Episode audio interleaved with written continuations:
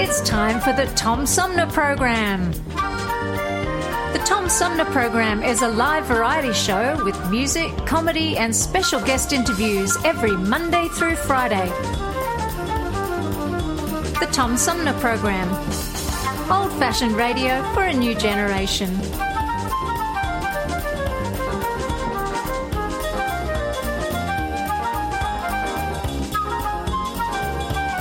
Theme music is Fruit of the Louvre, provided by Flint composer producer Howard Eddy.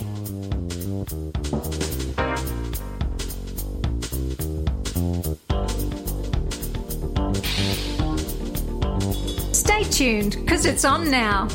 Old fashioned radio for a new generation. The Tom Sumner Program.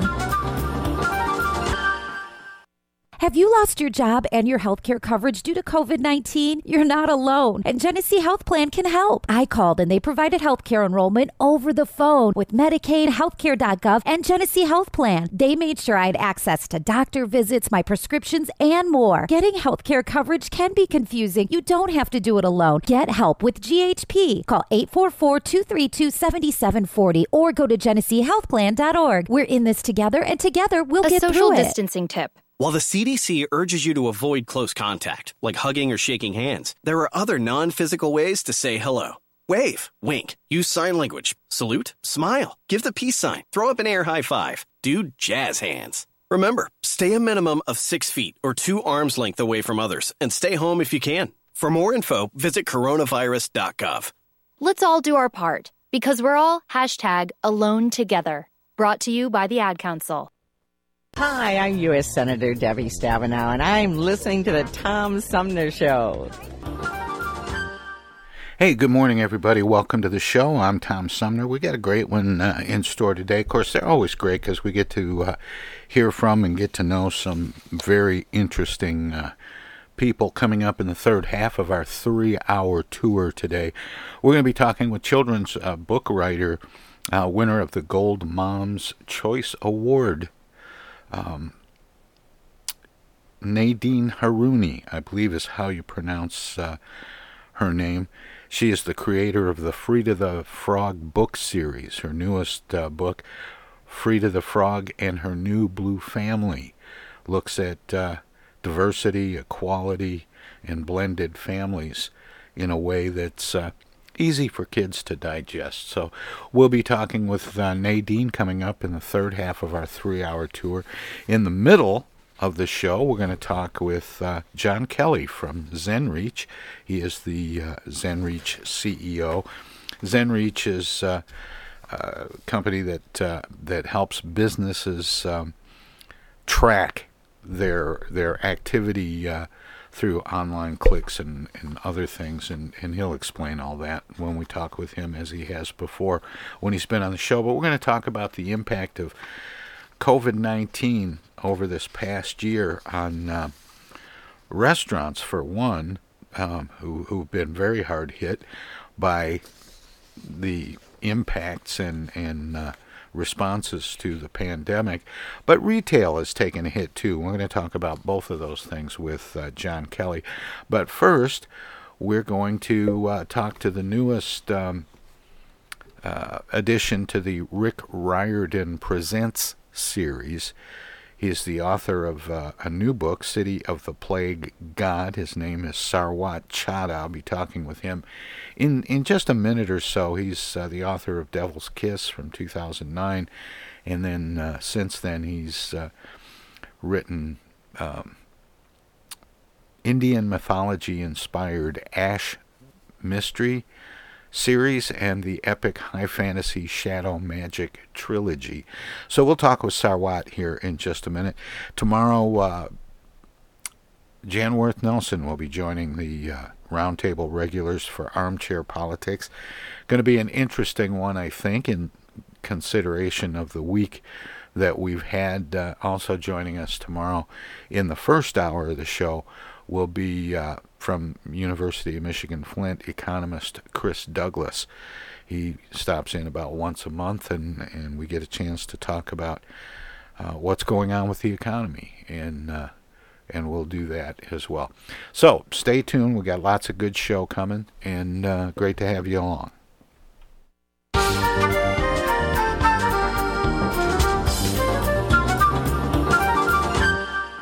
Hey, welcome back, everybody. This is the Tom Sumner program. Um, my my guest this hour is uh, well is bringing you the uh, latest in the Rick Riordan Presents series. It's a book called City of the Plague God by Devil's Kiss author from 2009, Sarwat Chadda, who joins me by phone. Sarwat, welcome to the show. Good morning, Tom. Thanks for having me. Um, Sarwat, is this uh, the first time you've published under the Rick Riordan Presents uh, brand? Yes, it's been an interesting journey. I Rick and I have crossed paths for uh, a few years prior to this. He read a series I wrote a few years back, the Ash Mistry series that was delving in Indian mythology. And that's when he first contacted me. And since then, we've been overlapping. My previous series, Shadow Magic, was with his editor, Stephanie Lurie. So I've been on Rick's radar for quite a while. And then when the Rick Riordan Presents line was being set up, he very generously reached out to me asking whether I wanted to join in. How could I say no? So yeah, well, this exactly. is my first book, but hopefully the first of many. Um, exactly. And, and speaking of the first of many, um, since you've uh, written series before, is this uh, City of the Plague God part of a series or, or the beginning of a new series? I'm hoping it's the beginning of a new series. That really depends on everyone out there, really. So I have naturally plans to build it up, but the book itself is utterly standalone. So even though it's Mesopotamian mythology, I, I think it'll be a great introduction. It's not something you feel that, oh, right, I, I have to have researched this before I even delve into it. So beginning, uh, hopefully, of a new series, but it stands alone perfectly by itself.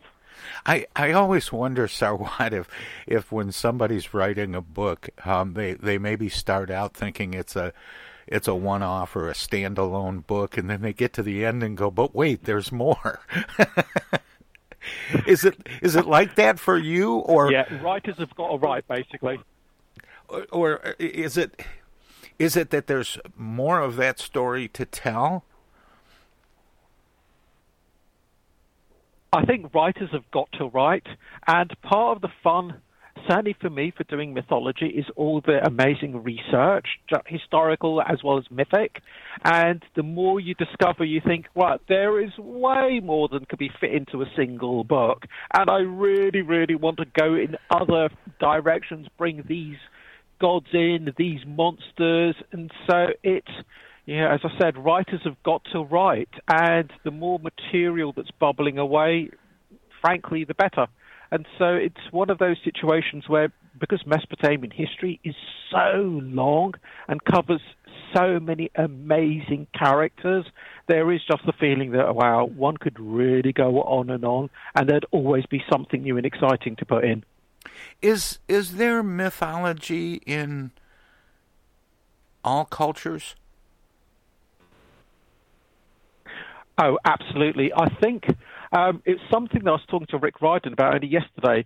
There is a uh, there was a lecturer called Joseph Campbell that many of you may know because he was the guy that inspired George Lucas to create Star Wars.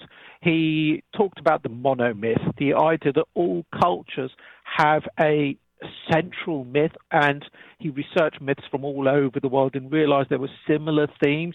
And I think that humans are storytelling creatures. I think that's literally, I think that's probably the first thing we developed how do we tell a tale? And even if the tale was the mammoth is over on the other side of that hill, that I think it's inevitable. We just grew, we we told stories from the very, very, very beginning, and I don't think we're ever, ever going to stop. We can't stop. yeah, it's it's almost like the first conversation is somebody says "ow" and someone else says, "Well, what happened?" and the guy says, "Well, once upon a time." Yeah, exactly. And then you know, the, uh, and it would have started off with like a weasel bit me, by but by the time it's gone around a few campfires, it was a herd of mammoths attacking him. Yeah, exactly. Um, uh, but on the subject of, of mythology, and this isn't your first delve by any means into uh, mythology, um, how much of it is inspired by by existing myth? Oh, I think a lot. It's right. So, if I can give a little bit of background, so yeah, Mesopotamian mythology uh, has been ex- is the arguably the oldest mythology in the world. It's almost 5,000, certainly 4,500 years old. And as I was researching it, the amount of times I realized the stories I grew up with probably originated out of Mesopotamia. And the, most famous is that I live in London, and up the road from me is the British Museum, and there's this ancient, ancient stone called the Flood Tablet that was translated by experts in Mesopotamia back in the 19th century. And it tells a tale of a man who was warned by the gods that there was going to be a great and terrible flood that's going to wipe out humanity. So the best thing for him to do was to build a boat and grab as many animals he could and haul them on. And there you have it, the first version of the Noah story. And so you that's what's so exciting about Mesopotamia because it's Near East, and our monastic religions grew out of that. There's a, an amazing overlap that there are stories that we suddenly we're familiar with that we grew up with, and you realise, wow, um, they originated originated out of Mesopotamia. So the the excitement of seeing how the dots join is one of the best things I think about researching and writing about mythology. And stories that are on one side of the world will have parallels on the completely other side of the world.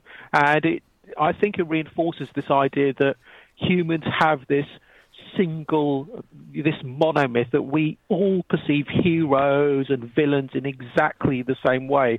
And in the four, last four and a half thousand years, nothing has changed really. We still have the same aspirations, we still admire the same virtues, and we still fear the same vices. You know, uh, um, it was almost like you were reading my mind because I was going to ask you about the overlap of mythology and and religion. Um, when you're talking about gods, like in this book, City of the Plague God, um, how much uh, is that based on people trying to explain the way things are, and and um, how how did how does mythology inform contemporary religion? I think it's just an extension because what we now term mythology was a religion to people for thousands of years. So the Mesopotamians believed in their gods as seriously and as devoutly as we believe in Allah or Jehovah or or God, Jesus or Shiva or whatever name you want to give them. So I know that some people are sensitive about the overlap between religion and mythology, but I think that's quite pedantic. I think that they are really a continuum. And th- one of the things that I find fascinating is that, hey, Mesopotamian, the ancient Greek stories, whichever ones you want to pick, are thousands of years old, but we enjoy them with a freshness that is undiminished because they talk to, to us about the human condition.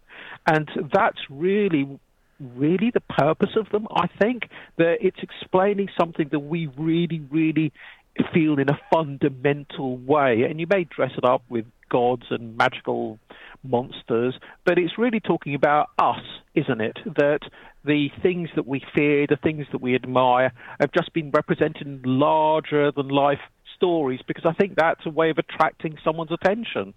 So I really feel that we're um, the overlap is incredibly significant between religion and mythology, and it's incredibly powerful. And I wouldn't want it any other way because it talks to us about the things that really, really matter. It was something that I was discussing in the previous chat was you can have academic understanding that appeals to the mind, but what we're talking about is stories, and those are about appealing to the heart. And we are, as much as we'd want to consider ourselves governed by our head. We're not really. We're governed by our passions and our feelings. And that's what mythology and religion tap into and explore so brilliantly. We'll have more with YA author Sarwat Chadda straight ahead. Hello out there, everybody. It's me, Tigger. T-I-double-G-R. That spells Tigger. And don't forget to remember to listen to Tom Sumner program on account of because he's so bouncy. I'm Julie Lopez with Crime Stoppers. Have you ever wondered what to do if you have information about a crime or the whereabouts of a felony fugitive and you want the police to know but you need to remain anonymous? Well, here's what you can do. You can go to p3tips.com or download the mobile app. You can go to Crime Stoppers of Flint and Genesee County's Facebook page and click on the Leave an Anonymous Tip tab, or you can call 1 800 422 jail. All methods are anonymous, and if your help leads to a felony arrest, you may be eligible for a cash reward. Remember, your voice matters. Wearing a mask helps prevent the spread of COVID 19. Wear your mask correctly. Wash your hands with soap and water for at least 20 seconds before putting on your mask. Holding the ear loops or ties, make sure the mask covers your nose and mouth and secure it around your chin. Try to fit it snugly against the sides of your face. Make sure you can breathe easily and keep the mask on the entire time you're in public. To learn more, visit cdc.gov/coronavirus. The Tom Sumner program plays host to the best political roundtable on radio every Wednesday from 10 a.m. to noon. Armchair Politics features great commentary and analysis about the headlines from local, state, and national politics with an alumni of world class pundits, plus quotes, tweets, and those weird and wacky stories we call the X Files. If it's Wednesday, catch Armchair Politics on the Tom Sumner program. East Village Magazine is the monthly neighborhood magazine read all over Flint. With support from grants, donations, and advertisers, East Village Magazine's talented local writers give you an in depth look at local news, issues, and people that make Flint Flint. Copies of East Village Magazine are available at many of your favorite shops and restaurants around Flint or online at eastvillagemagazine.org. East Village Magazine, community focused and community supported. MTA Flint is nationally recognized for continually seeking to provide sustainable, reliable, and cost efficient transportation for individuals throughout the region. Through work related and non emergency medical transportation and your ride services, MTA is moving people with future and alternative fuel technologies. More information about MTA Flint and specialized services is available at mtaflint.org.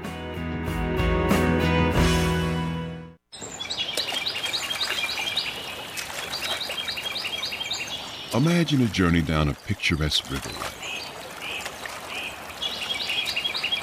Imagine your Flint River, 142 miles of recreation, natural beauty, and precious resources.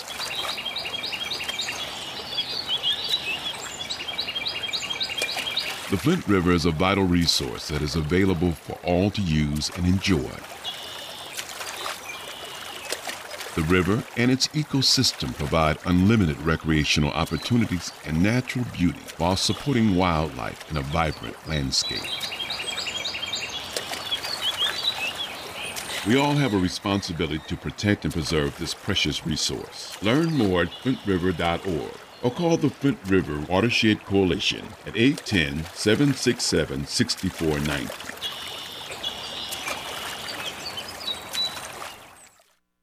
Technical assistance for the Tom Sumner program is provided by Swiftlet Technology, engineering and IT services at swiftlet.technology. The Tom Sumner Program.com. The Tom Sumner Program.com.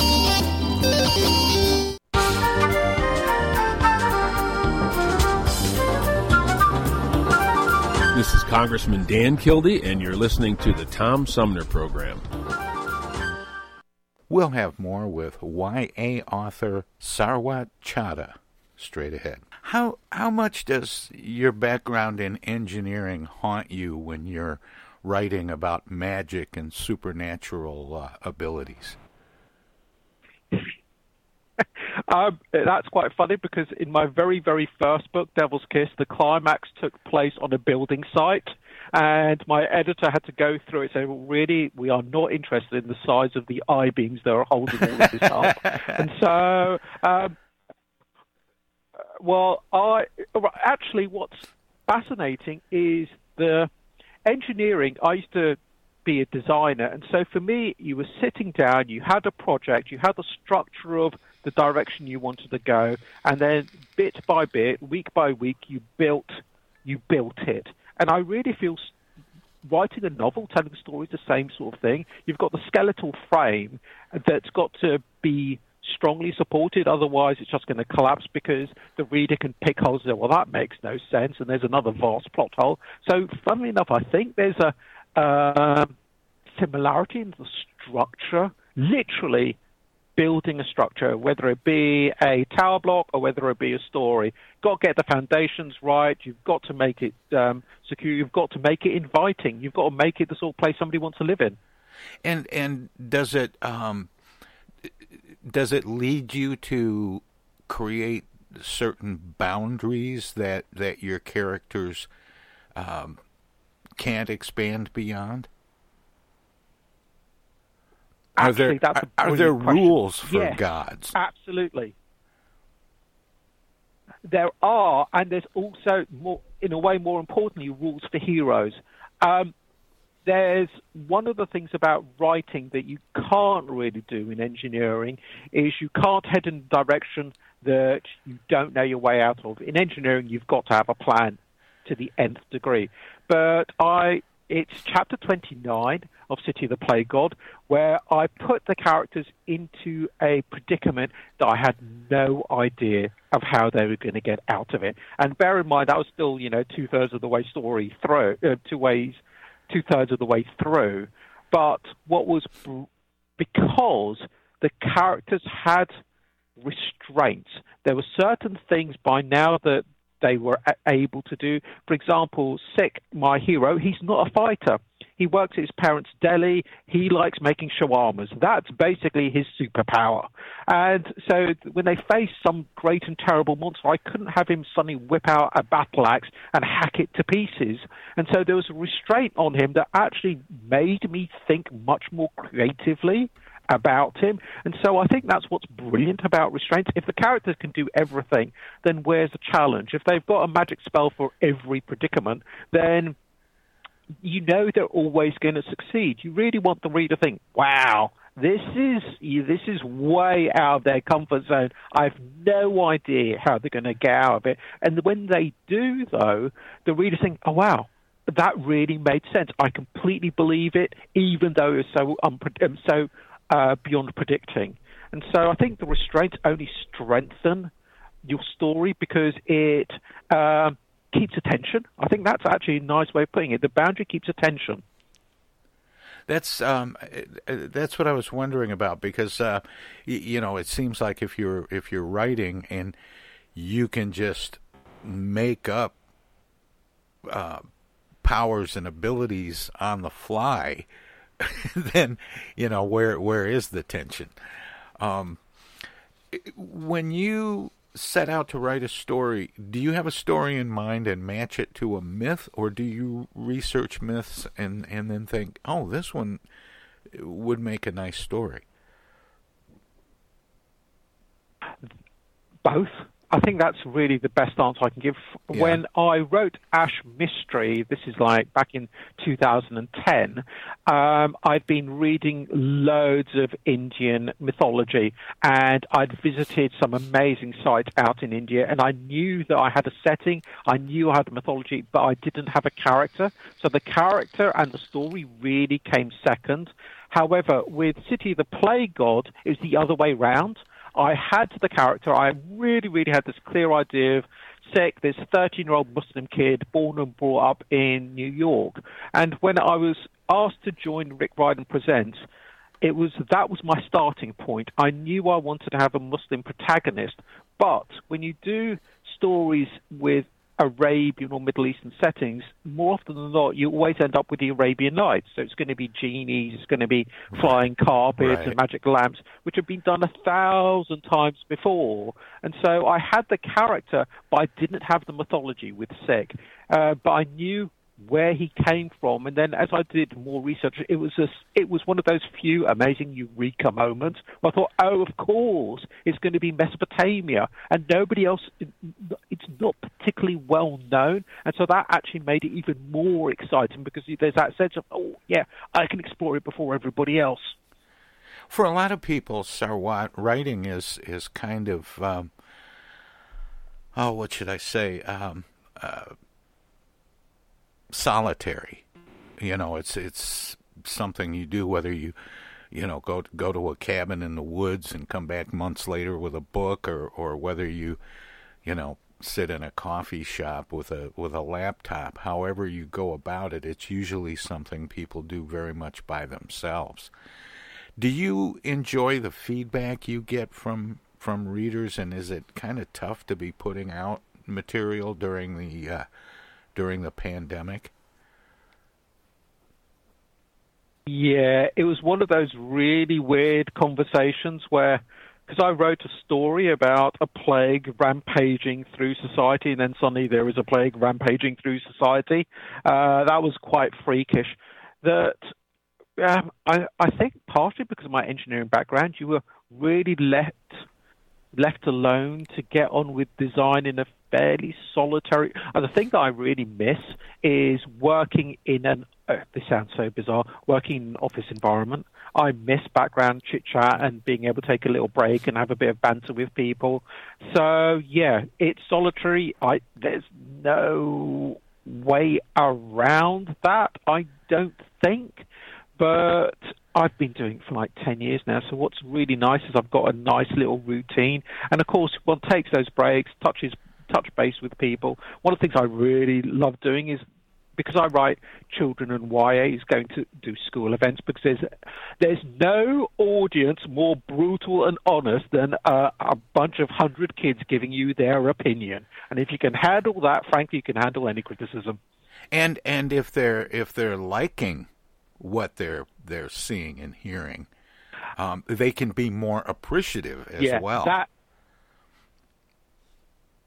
that is actually one of the highlights of I think my entire career.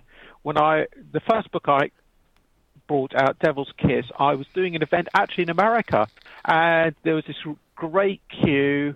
All these kid, high school kids wanted to get their book signed, and one kid came up, put the book on the table, me a sign says this is the first book I've ever read cover to cover. Oh, and he was like 15 or 16 and you think and you know isn't that that isn't that amazing? And so it's like no matter what else and I remember that moment really really sharply and really really clearly and that was like 2009 now and it's uh, no matter how good my engineering designs were, I never felt I made that sort of impact on just one person's life. And for me, I felt that was actually really quite profound, actually. And it also tapped into something that I strongly felt. For me, I became a reader because at primary school, I, the teacher read The Hobbit to me, ah. and I must have been six or seven. And for me, that opened this magical world that I, you know, this doorway and this Narnia thing. And I think I stepped through it then, and I've never really, really come back. And it's always been, and again, that's something I remember so sharply, so clearly. And I tell you, me being seven was a long time ago. And so I think to bring a, even one reader a, a book, I think that's that's fantastic.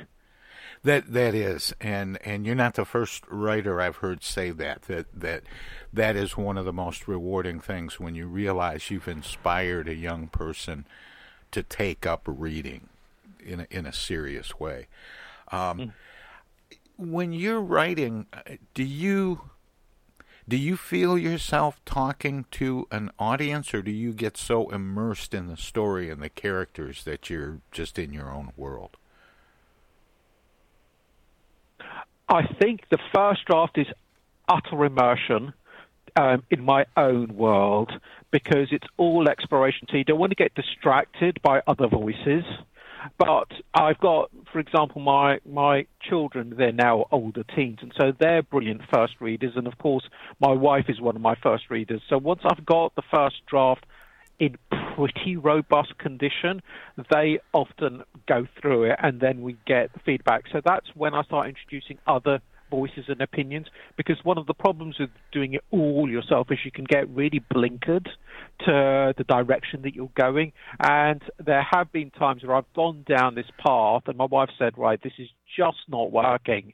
And as a writer, of course, you feel crushed by something like that. But she's always been right. She's always been right. And so there's that, you know, you've got to take a deep breath, take a step back, and, you know, calm yourself and say, right, you know, what isn't working, then just get through it.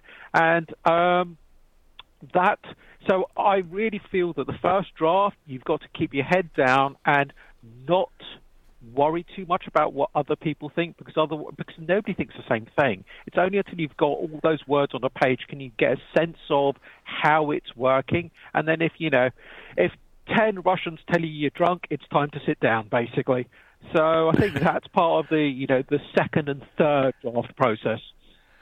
When when you start writing, do you do you have um, a, a fairly strict outline or once you know the arc of the story, does the story kind of write itself?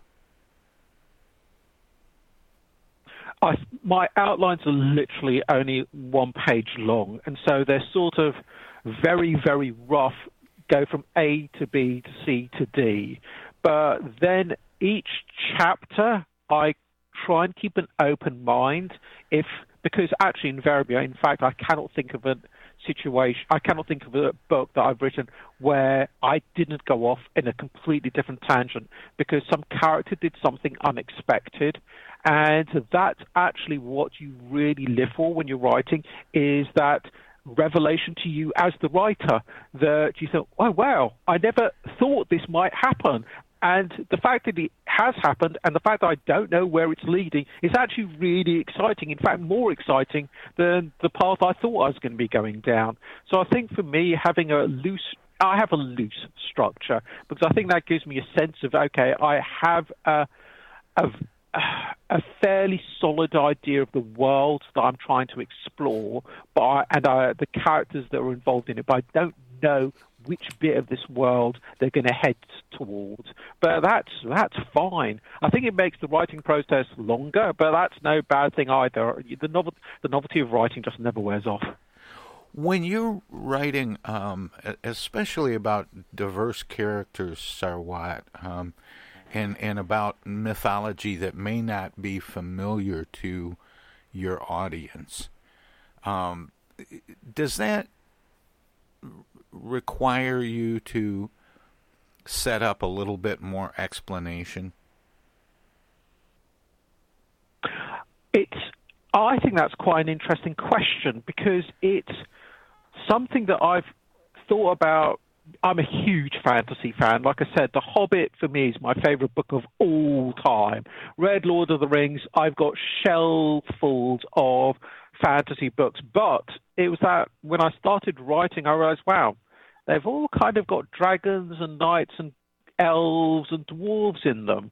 And so there was a sense that fantasy itself had become unfantastical. Does that make sense? It, yeah, it does. Uh, there was a certain it become it, it become its own trope that the books that were meant to be exploring brand new realms and brand new ideas were just sort of in a some of them amazing derivatives of Tolkien, but nevertheless, you could really, really see Tolkien was the godfather of the entire genre. And then once I started delving into non-European fantasy, that thrill of fantasy came back, where you thought, wow. This is something I've never come across before. It's exciting in a brand new, fresh way. And I felt that, that was what fantasy should always be. You're going to have I'm as guilty as the next person. There's a certain comfort in reading a genre that you really, really love, but every now and then it's brilliant to throw something different into the mix and to get the reader back on the edge of their seat where they don't know where it's going to go because this creature or this hero isn't the sort that they've come across before. So I think that the more the more widespread influences you have in the in your writing, the the stronger it's always going to be. It that's inevitable. And if you just read within a narrow genre and then you write that genre, yes, you may know that genre really really well, but what are you doing? You just trapped you've trapped yourself in the tropes that people have come across a thousand times before, and that there are fans for that. They want to pick up a book where they say, yes, it's all about fighting a dragon. But from a writing point of view, I think it's always exciting to be exploring something different. And when you're when you're telling the stories that you tell, um, is there is there a moral to the story? Is there is there uh, something to be learned other than um, the the uh, uh, outcome of, of some adventure? If you're going to commit to, I I I wrote. I've spent three years with this story, basically. So if you're going to commit that amount of time to a project, it's got to be something you feel really, really strongly about. Otherwise, why bother? And I think you wouldn't be able to maintain your enthusiasm for it. And so, simply put, for for City the Plague God, it really, really boils down to a simple thing Sik's love for his family.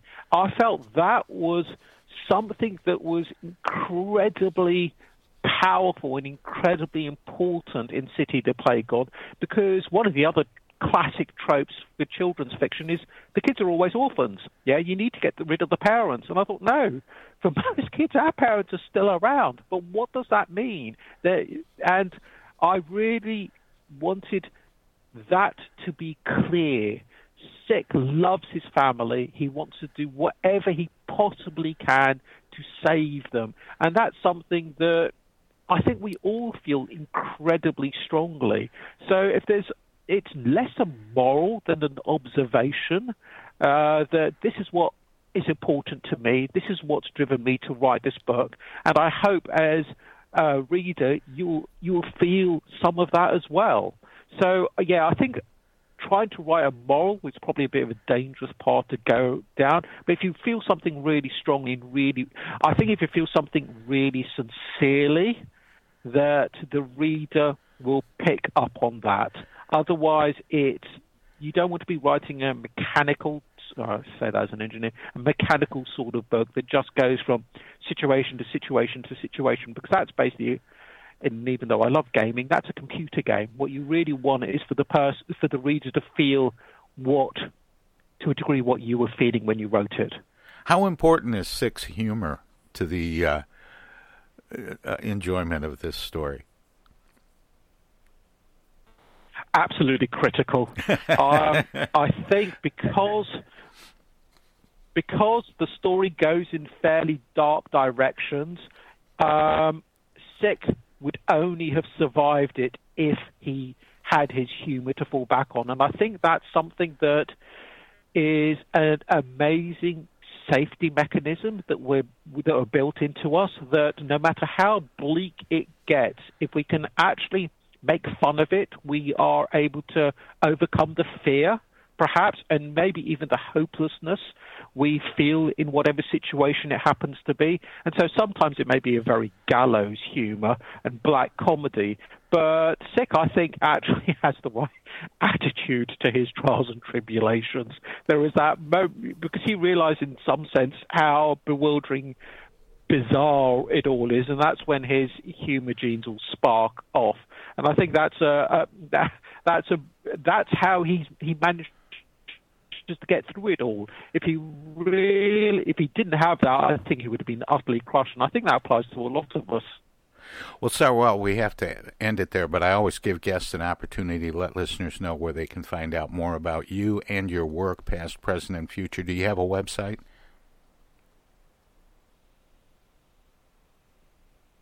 Yes, uh, it's sarwatchadda.com, S A R W A T. Chadda is C H A double D A.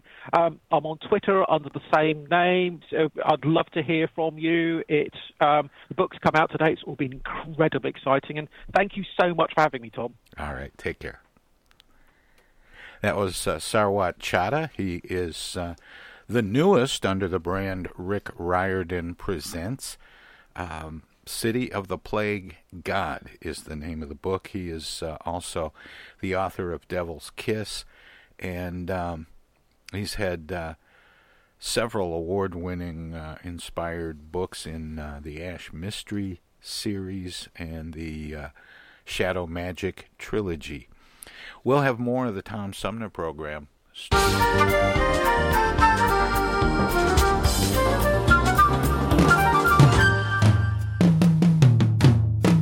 I remember the night Mom was pounding on her drums. She called me to her side. She said, Son, you're growing up. Pretty soon you're gonna drive. And Daddy heard the commotion and came, came in tap dancing, playing his six string. And they both looked at me and they said, Son, before you get behind the wheel of a car, you listen to me.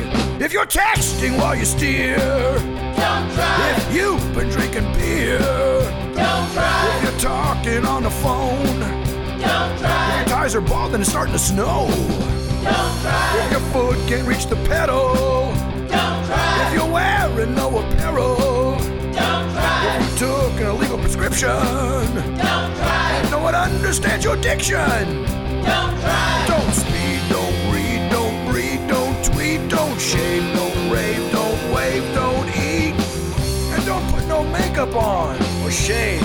You know you're not supposed to do that. Ugh.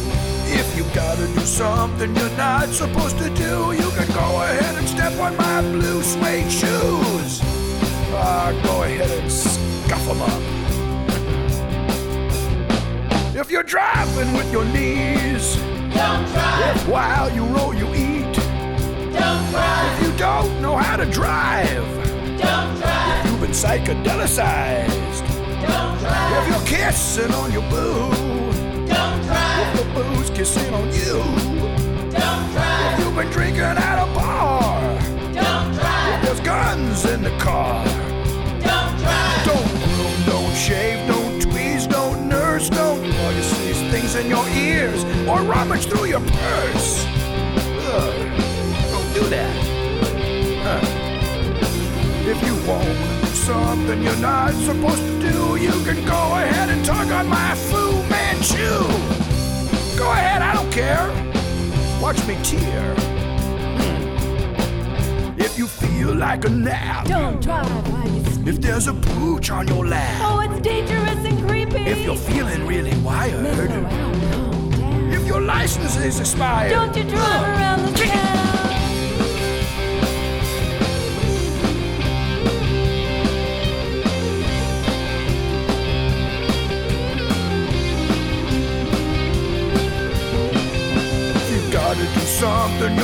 Supposed to do, you can go ahead and step on my blue suede shoes, scuff them up.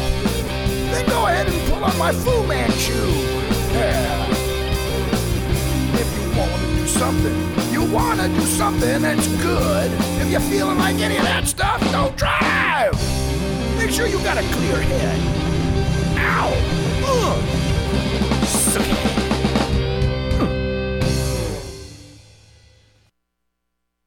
Hi, this is Joe Bide from the Blue Hawaiians, and you're listening to the Tom Sumner Program. If you are sick with COVID 19 or think you might have it, take steps to help protect other people from getting sick. Stay home except to get medical care. Call the doctor before visiting. Separate yourself from others who live with you. Wear a mask to protect others. Cover your coughs and sneezes with a tissue and clean your hands right away. Avoid sharing items with other people in your home. This includes things like towels and bedding. Be sure dishes are washed in hot water or the dishwasher before anyone else uses them. Stay aware of how you feel. If you start to have difficulty breathing, or if you are worried about your health, call your doctor. For more tips, visit cdc.gov.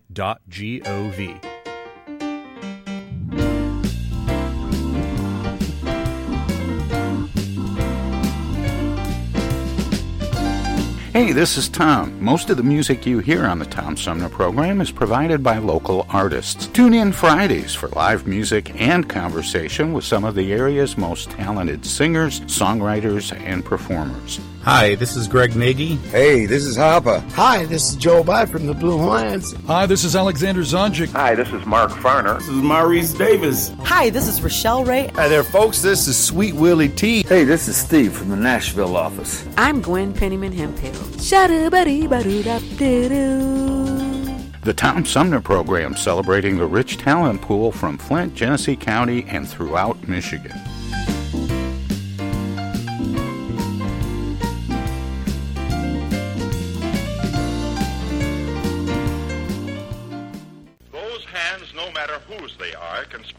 Germs of many common diseases.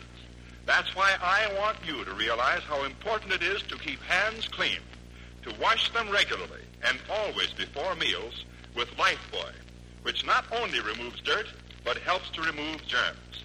Teach the children this habit. Form it yourself. Always use Lifebuoy for hands and face as well as the bath. America, your children have an amazing superpower. That's right. They can help save lives by simply washing their hands. Just 20 seconds of thorough hand washing after they've coughed or sneezed or been outside can help fight against the dastardly spread of germs. Armed with only soap and water and hands, your superhero can protect you, your family, and everyone out there in America land. Amazing! Find out more at coronavirus.gov. A message from the CDC and the Ad Council. Discoveries. They happen when we least expect them, in places we thought we knew. And discoveries have a way of teaching us a little more about ourselves along the way. Welcome to Flint and Genesee County, where up north meets down south. Home to Michigan's largest county park system and a vibrant culture. A place filled with discoveries we've yet to make throughout acres of beautiful lakes, wetlands, and woods, and in the diverse city beyond where the uplifting melodies of gospel choirs fill the air, where the work of renowned artists color the galleries and museums, where the fresh fruits and vegetables at the downtown farmers market awaken our senses, and where the cultural center and planetarium broaden our view of the world. Let's spend a few days enjoying the wonders of Flint and Genesee County, where the joy of discovery is pure Michigan. Your trip begins at Michigan.org. The Tom Sumner Program.com. The Tom Sumner Program.com.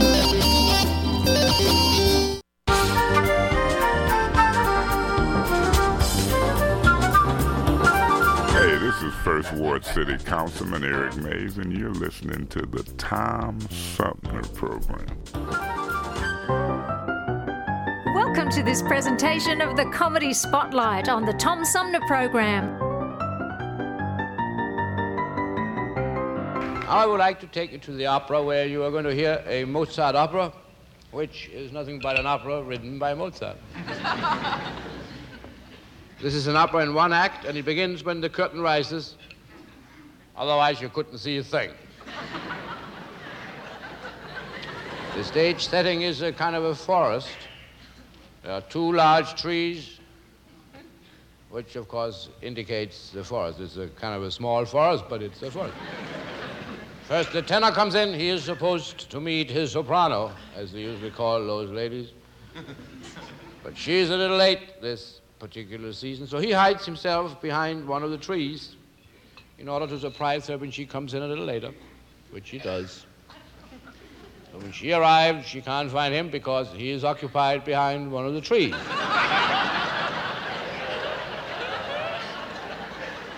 Ah, he's with a knife carving her name into the scenery. Now, she doesn't know that he is there, but, uh, well, as a matter of fact, she must know it because she saw it during rehearsals. Either she pretends that she doesn't know it, or she's just plain stupid. Whatever it is, she gets across the stage somehow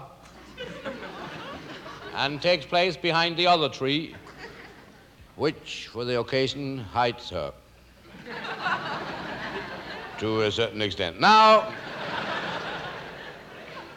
the chorus comes in, but nobody knows why except Mozart, and he is dead. and that's just too bad. Next,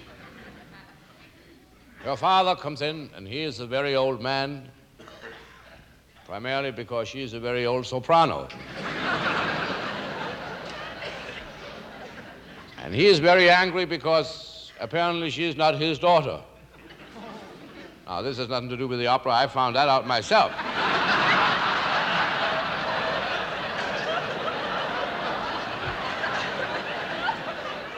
and that's what we call research. Anyway, he decides that he has had enough of her, so he tells her to die, and that's exactly what she's going to do. and with that, the opera ends, and people can go home. Now I take you to the opera house where you hear the conductor's footsteps when he enters the orchestra pit. Here he comes. Yeah, he walks sideways. and this is the overture.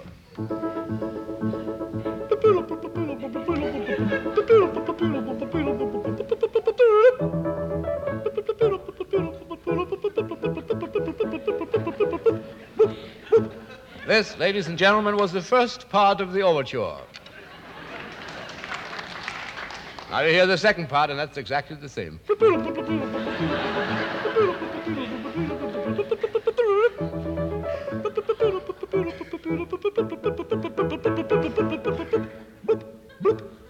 Now, this little blip is an extra blip we have in case we shoot one short of blips.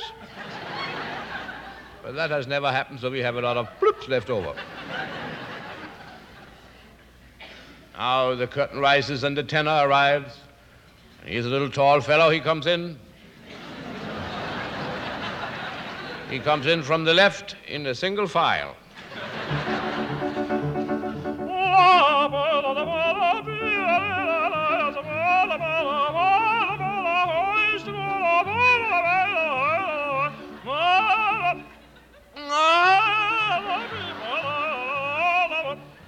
He goes behind a tree right away.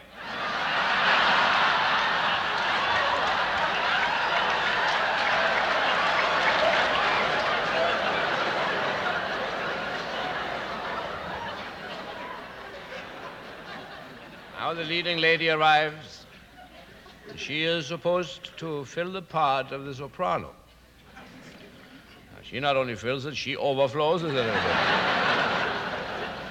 She's a big hus- a big um, um, she's a big soprano, that's what she is. She's what we call a messy soprano. She comes in in a single pile.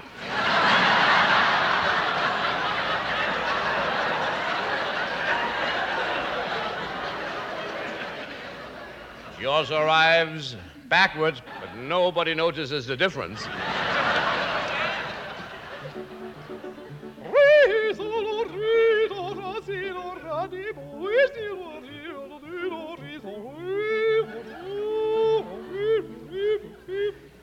She goes behind the other tree.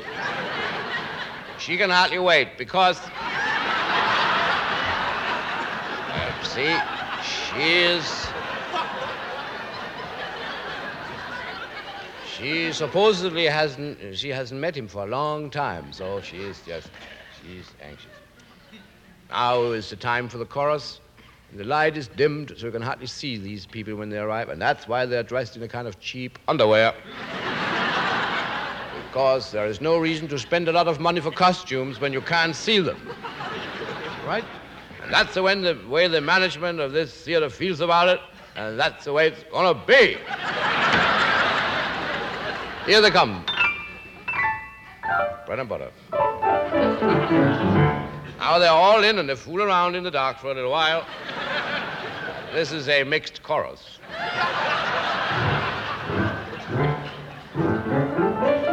Bread and butter. Now they're out, they get their money and go home. Next, a baritone comes in and sings Toreador, Toreador. But he finds out that he's in the wrong opera.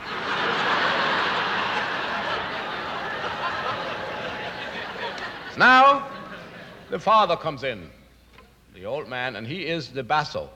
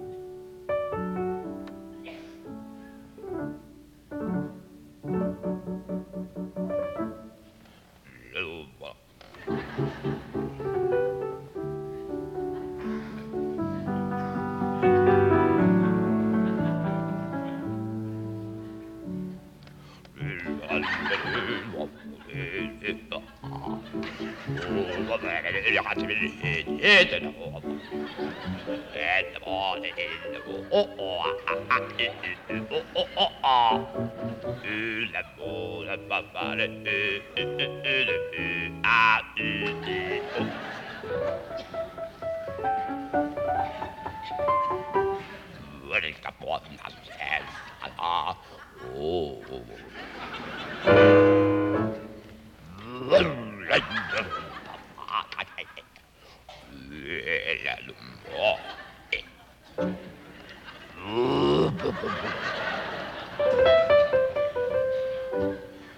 how low can a man get? Well, anyway, he has almost now told her what he had to say. And she understands him quite well. So now she prepares herself to die. But before she dies, she sings an aria, the so called die aria.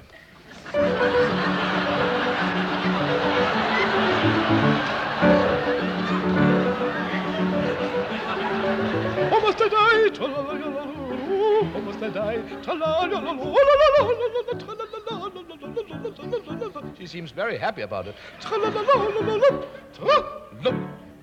She dies by stabbing herself between the two big trees.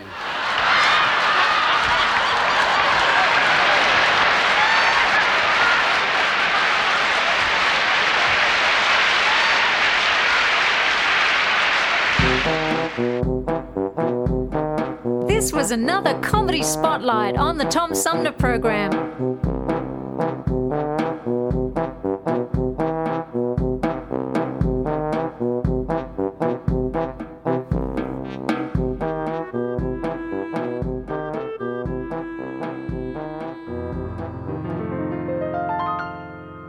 Now, when a virus comes along that's spreading like a plague, and And his lackeys have been nothing if not vague, well, then you've got to trust the CDC and listen well, unless you want to bid our free society farewell.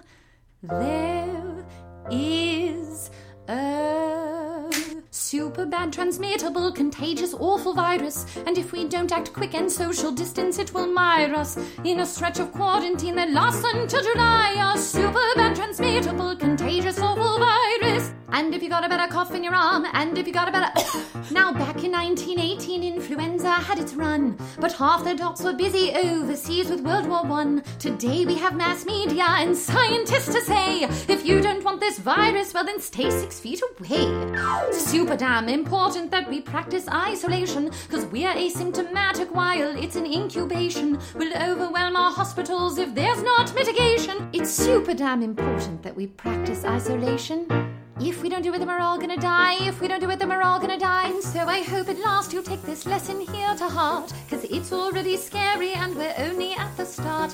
If you get bored, just think of the immunocompromised who can't go much of anywhere unless it's sterilized. Oh, super bad, transmittable, contagious, awful virus.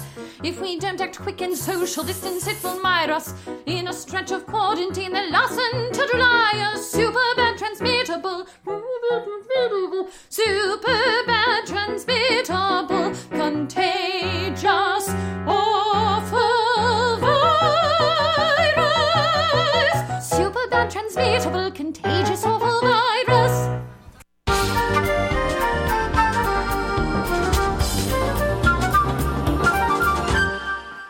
You pilots, get off of my lawn. We're trying to do a radio show down here. It's a Tom Sumner program, don't you know? Go on. Go on, get out of here. It's time for the Tom Sumner program.